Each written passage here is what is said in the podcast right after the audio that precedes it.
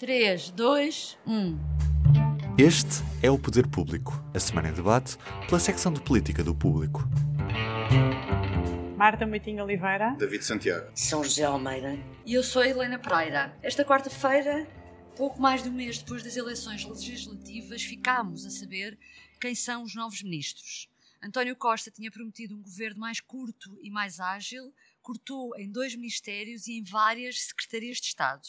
E pela primeira vez senta à mesa do Conselho de Ministros tantas mulheres como homens.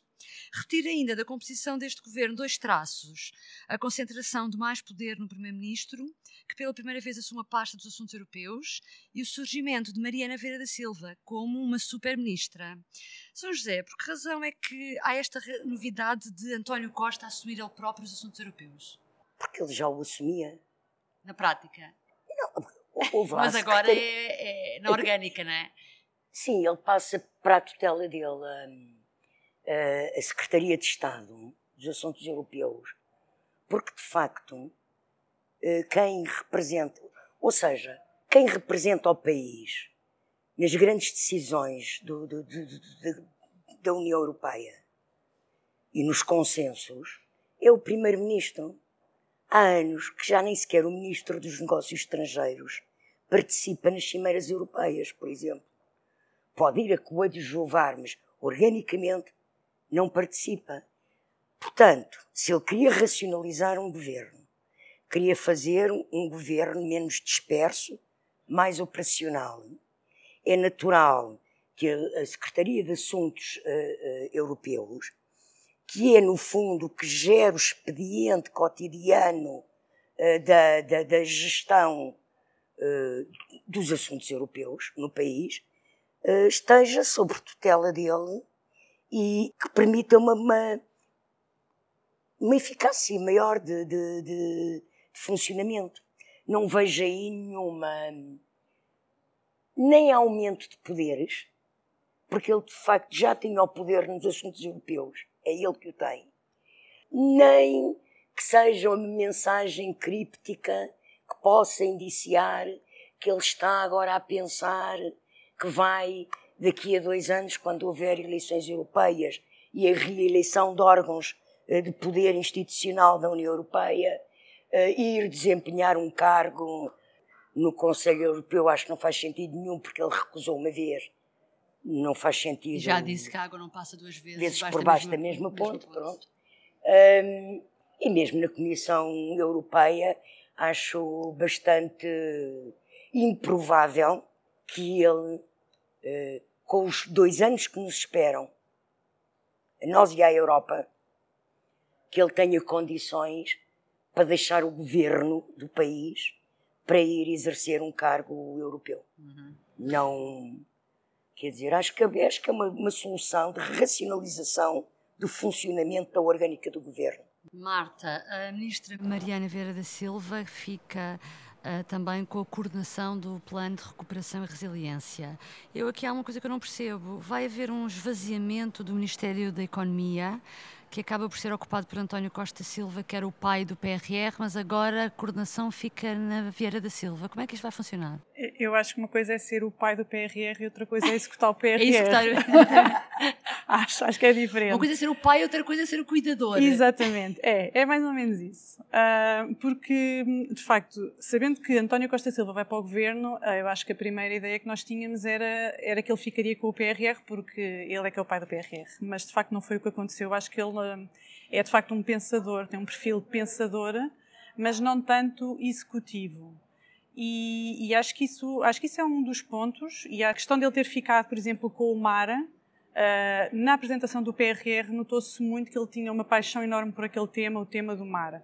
E, portanto, faz algum sentido estar ali porque ele pensa, num- de- pela- pensa sobre o mar de uma forma muito transversal. Não olha para o mar como ou os portos ou a questão das pescas. Ele olha de uma forma transversal e de uma forma económica sobre o que é que nós podemos tirar, sim, o que é que nós podemos tirar do mar que basicamente é o dobro do nosso, se nós contarmos com o mar, é o dobro do nosso território, acho eu, ou, ou mais.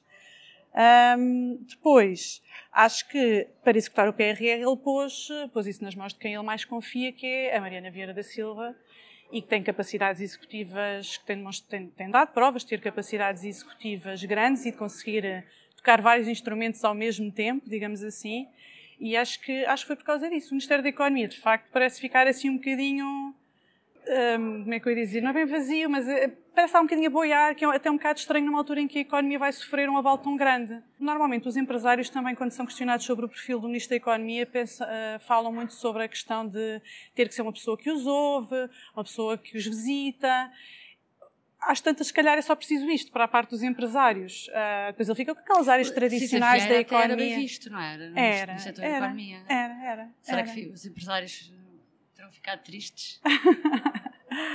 Sim, uh, embora o perfil dos dois. É parecido. Isso é Sim. parecido. Quando foi para preparar o, o documento que deu origem, ou que, que serviu de base ao PRR, ele, ele fez imensas audiências com universidades, mas também com empresários, portanto, ele ouviu muito a, a sociedade civil, digamos assim, a, esse nível. Portanto, eu acho que ele vai ter essa Sim, capacidade sim. de diálogo. Ele vem da sociedade Ele civil. vem da sociedade civil, não? Sim, exato. sim, sim. Mas, Ele mas é sociedade muito contato civil. com os empresários, que eu, eu recordo-me. Um, e nesse aspecto não, não estou a ver grandes diferenças. David, e na orgânica do governo, a descentralização também parece ficar no Ministério da Coesão Territorial, ou seja, desce de patamar de importância. Atribuis algum significado político a isso? Eu, eu diria que sim, acho que ele esvazia- eh, esvazia-se um bocadinho o processo. É, é bom recordar que é, um- é um processo que, nas- que começou já há alguns anos e que hum, seria gradual. Foi, esse, foi isso que foi negociado na altura entre o PS e o PSD e foi acordado com, com os municípios.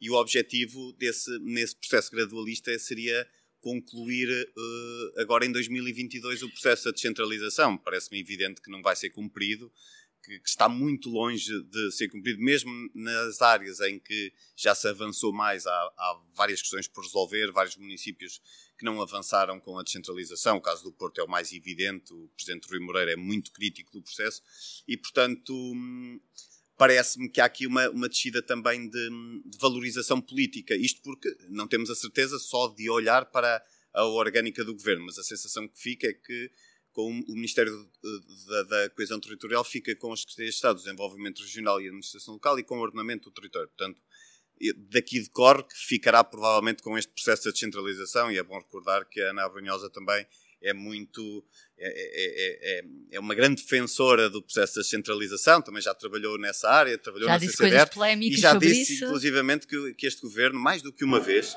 na última vez retratou-se, mas já tinha dito antes que este governo era muito centralista, este, o anterior, que era muito centralista. Eu não estou olhando para os nomes, não vejo diferenças, não estou a ver um ímpeto de, de centralista agora eh, neste novo governo só porque mudam algumas figuras, pelo contrário, não me parece que, que sejam necessariamente descen- descentralizadores. E portanto eu acho que é um processo difícil e que vai, vai, vai, vai, vai, vai demorar. Vai demorar a concluir-se e a ideia de avançar com a regionalização, ou pelo menos com o referendo em 2024, eh, seria eh, praticável depois do processo de descentralização, por um lado, bem sucedido, eh, bem sucedido no sentido das câmaras, dos municípios assumirem as competências, mas também bem sucedido no sentido daquilo, daquilo estar a funcionar e, e em velocidade de cruzeiro. Ora, eu parece-me difícil neste período tão curto de tempo, de um ano, um ano e tal, eh, ser possível fazer uma avaliação suficientemente bem feita que permita depois avançar com a regionalização, mas isso teremos que ver daqui para a frente. Mas acho que claramente há uma perda de, de- de importância política Uhum. atribuída ao passar. Antes estava no, no- no Ministério de Alexandre Leitão e agora claramente vai para um Ministério com muito menos peso da- e muito menos leve. Exatamente. Uhum. Passando a descentralização para as finanças, ah, confirmou-se ah, Fernando Medina nesta pasta e significa o regresso a um paradigma há muito que não era usado, que era pôr um político nesta pasta. São José, achas que vai correr bem? Eu, em relação ao, ao- ao Ministério das Finanças, deixa-me referir que uma das coisas que me surpreendeu ontem eh, no organigrama do governo, ou seja, a hierarquia dos, dos ministros, o primeiro, o segundo, o terceiro, não é? Hum, o trambolhão que o Ministério das Finanças dá neste governo. Aparecem no sexto, Sexto, é? acho que é sexto, não sei de cor. Mas, eh, um, e, e- e quando tradicionalmente o Ministério das Finanças eh, era sempre, eh, nas leis orgânicas, é um Ministério Top 3. Sim, top 3, por aí, sim, sim, sim. Um, por outro lado, em relação a Medina, é assim, Medina é um político, ok? Mas Medina também é um técnico da área. É preciso lembrar-nos que Medina economista e é e foi, entrou como vereador eh, na lista de António Costa para a Câmara Municipal de Lisboa, creio que em 2001, 2000, as eleições foram em 2013, acho que foi 2013, precisamente com o ploro de vice-presidente e finanças. Pronto. Portanto, eh, quer dizer, o Ministério das Finanças é maior que a Câmara de Lisboa, mas a Câmara de Lisboa é um, um, um monstro maior que alguns ministérios e que muitos ministérios, não é? Não é o país como o Ministério das Finanças, mas é, é um grande, uma grande máquina administrativa. Quanto à questão de ele ser político e não ser um técnico, João, João Leão não era um político. Mário Centeno revelou-se um grande político. Tanto que há quem defenda no PS é que Mário Centeno pode ser candidato de esquerda à presidência da República nas próximas eleições, ser o candidato do PS. E lembrar, quer dizer, há, há outros ministros das Finanças que foram políticos, quer dizer, nem sempre foram técnicos. Quer dizer, Sousa Franco não era um político. Não foi bom ministro das Finanças. Quer dizer, não, não. Silva início era visto como um técnico, um tecnocrata, ele próprio nunca se assumiu O Cavaco Silva, logo no início, era um grande político, logo, porque jogou muito bem toda aquela sua recusa, aquela sua aliança com o Eurico Melo, política, a recusa em deixar-se eh, empurrar para primeiro-ministro quando o Sá Carneiro morre, e constrói com uma habilidade que está mais que escrita e reescrita, imensa, toda a sua carreira política, afirmando sempre que não era um político. Pronto. Portanto, é o não político mais político que houve, que houve em Portugal, acho eu. Mas eu penso que isso do, do, do, do Medina ser um político, isso, que isso tem a ver com a coesão e a proximidade que Costa, António Costa quer ter perante, uh, perante este, esta legislatura e perante este mandato. Uhum. Ele não quer mesmo, ele quer ter gente com quem se entenda em áreas centrais. David, uh, hoje no editorial o, o, diretor adjunto do Público, Amilcar Correia, escreve que se trata de um governo de continuidade, mas também de delfins, isto porque todos os putativos candidatos à sucessão de António Costa estão no governo. Um deles é Fran Medina, a Mariana Vera da Silva sai reforçada, entra Ana Catarina Mendes, Duarte Cordeiro também sai reforçado, Uh, Pedro Nuno Santos continua uh, na pasta das infraestruturas. Um, este governo pode dar pistas de algum modo sobre o futuro do PS? Eu acho que não dá necessariamente pistas sobre o futuro do PS, dá pistas sobre as preferências do António Costa, sobre o que futuro são, do PS. Que são? são claramente a, a, Mariana Vieira da Silva e o Fernando Medina. Isso, eu nunca tive grandes dúvidas em relação a esse aspecto e acho que isso fica também claro na importância que lhes atribui. Claramente a, a Vieira da Silva fica aqui uma espécie de super-ministra com imensos dossiês a seu cargo e além da coordenação política do governo e tudo mais. Por outro lado, Fernandina é a pessoa que tem a chave do cofre na mão, portanto, é ele que vai dizer que sim ou não a determinadas despesas e que permite ou não brilhar os outros ministros, entre os quais os seus putativos adversários num, num futuro que ninguém sabe bem quando é que será, aponta-se para daqui a quatro anos, veremos se será daqui a quatro anos ou não. Um, mas, mas claramente esta orgânica e a forma como decorrer a governação poderá ajudar a posicionar para, lugar, para uma posição de partida melhor ou pior eh, eh, eh, cada uma destas figuras. Nós sabemos que claramente Pedro Nuno Santos parece surgir à frente no, no, no que diz respeito à máquina do, do, do Mas do coitado, partido. tem uma pasta tem, muito ingrata. É isso, tem a pasta dos berbicachos, não é? Porque já, já continuam, portanto já tem o problema tem o problema da, da TAP, que é, que é dificílimo de resolver num futuro próximo, se é que terá uma resolução tá, possível. É e agora muito pior, uhum. obviamente tem também a questão, a própria questão da CP. Há muitas questões por resolver na CP, muitas questões no sentido, sobretudo, da operacionalização do serviço, que, e para quem anda de comboio tem essa, tem essa perfeita noção. Uh, por outro lado, há o, talvez aquele que devia ser, que é o grande desafio, por exemplo, na Câmara de Lisboa e do Porto, mas que também é, em certa medida, o grande desafio do país no que diz respeito à, à, à classe média, que, é, que eu diria que há dois desafios no que diz respeito à classe média, que é a habitação e a questão da, da, da, salarial, não é? Porque a classe média tem vindo a perder poder de compra, mas uma coisa não, não é dissociada da outra, até porque o, o, custo das casas também retira esse poder de compra à classe média que se vê herdada desse estatuto e passa a uma classe média baixa. Isto para dizer o quê? O sucesso de Pedro Nuno Santos ou o insucesso também poderá ou não ajudar a posicionar. Nós sabemos que é a pessoa que tem mais máquina regimentada. E mais uh, ambição. O Duarte Cordeiro estará com ele seguramente, mas acho que esta governação, estes quatro anos de governação, vão ajudar a, a, a, definir quem é que, em termos de país, tem mais força ou não para, de facto, ser não só líder do PS, mas candidato a primeiro-ministro. Hum. As grandes surpresas do governo, por outro lado, pode-se dizer que foram Elvira Fortunato na Ciência e Ensino Superior e Adão e Silva na Cultura.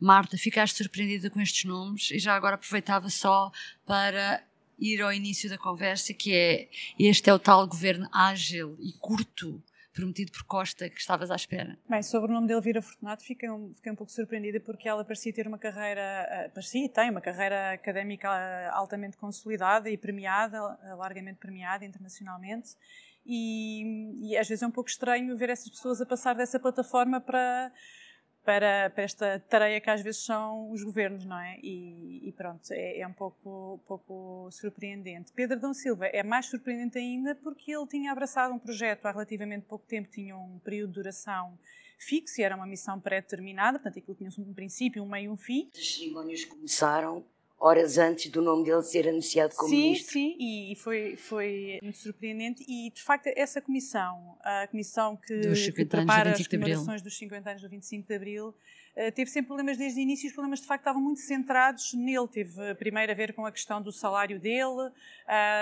e aquilo foi, foi bastante complexo no início, se ele recebia, se ele não recebia salário, quanto é que ele recebia, quais eram as ligações dele ao PS, ele já e, não é militante do Pois, PS exato, ele já anos. não é militante. A, a, sensação com que eu fiquei foi ele já devia estar tão cansado desta, destas acusações que ele mais valia fazer parte dentro. da equipa. Mais valia fazer parte, porque ele está sempre a ser acusado de fazer parte. Então mais vale juntar a equipa. E é um bocadinho a, a sensação que dá. Mas, eh, pronto, essa foi surpreendente e depois porque ele também não tem propriamente um, um trajeto uh, profissional que seja ligada à cultura, quer dizer, nós conhecemos os interesses dele na cultura, eu sei que ele é uma pessoa muito interessada por música, ah, eu própria sigo as listas dele às vezes na, na, no Spotify, as listas musicais dele e ponho aquilo a andar ali a ouvir, mas quer dizer, não, isso não chega a fazer ministro às vezes, não é? Mas também isso pode não ser necessariamente mau, às vezes é preciso uma pessoa um bocadinho de fora, um bocadinho distante, que tenha outro tipo de características para conseguir lidar com o setor, não, não acho que isso seja um, uma, um problema.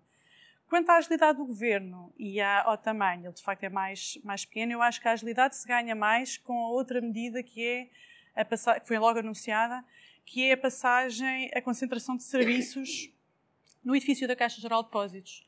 Porque aí é que se ganha efetivamente agilidade. E todos nós sabemos que é muito mais fácil quando os nossos colegas de trabalho com quem nós temos que estão falar nosso lado. estão do nosso lado e principalmente em áreas, portanto, o que o Governo começou por anunciar é que as áreas que estão diretamente ligadas com a implementação do Plano de Recuperação e Resiliência vão já até o final do ano para, a, a, para esse edifício da Caixa Geral de Depósitos.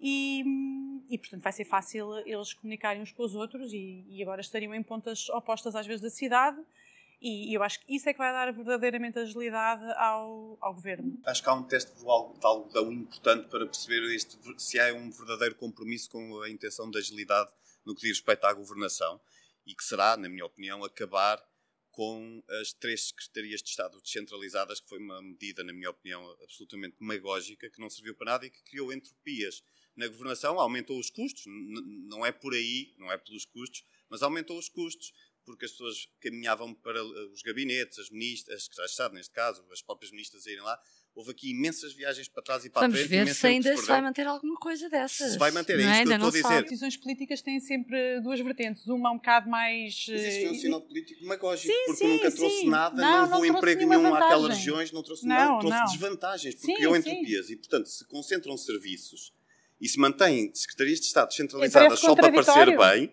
Bem, é, Parece há aqui uma contradição. Eu acho que esse poderá ser um dos testes Visto algodão do interior, vai ser o governo da Caixa Forte da Avenida João 21. Sim, mas objetivamente não trouxeram nada de bom e quem conhece eh, o modo de funcionamento das secretarias de Estado em Bragança, na Guarda e em Castelo Branco sabe que não trouxe nada de positivo àquelas regiões. Bom, por hoje ficamos por aqui. Para a semana voltamos um dia depois da tomada de posse do governo e nessa altura já essas dúvidas que pairam estarão todas esclarecidas e estaremos aqui para as comentar. Obrigada por nos ter acompanhado. Até breve. Até breve. O público fica no ouvido.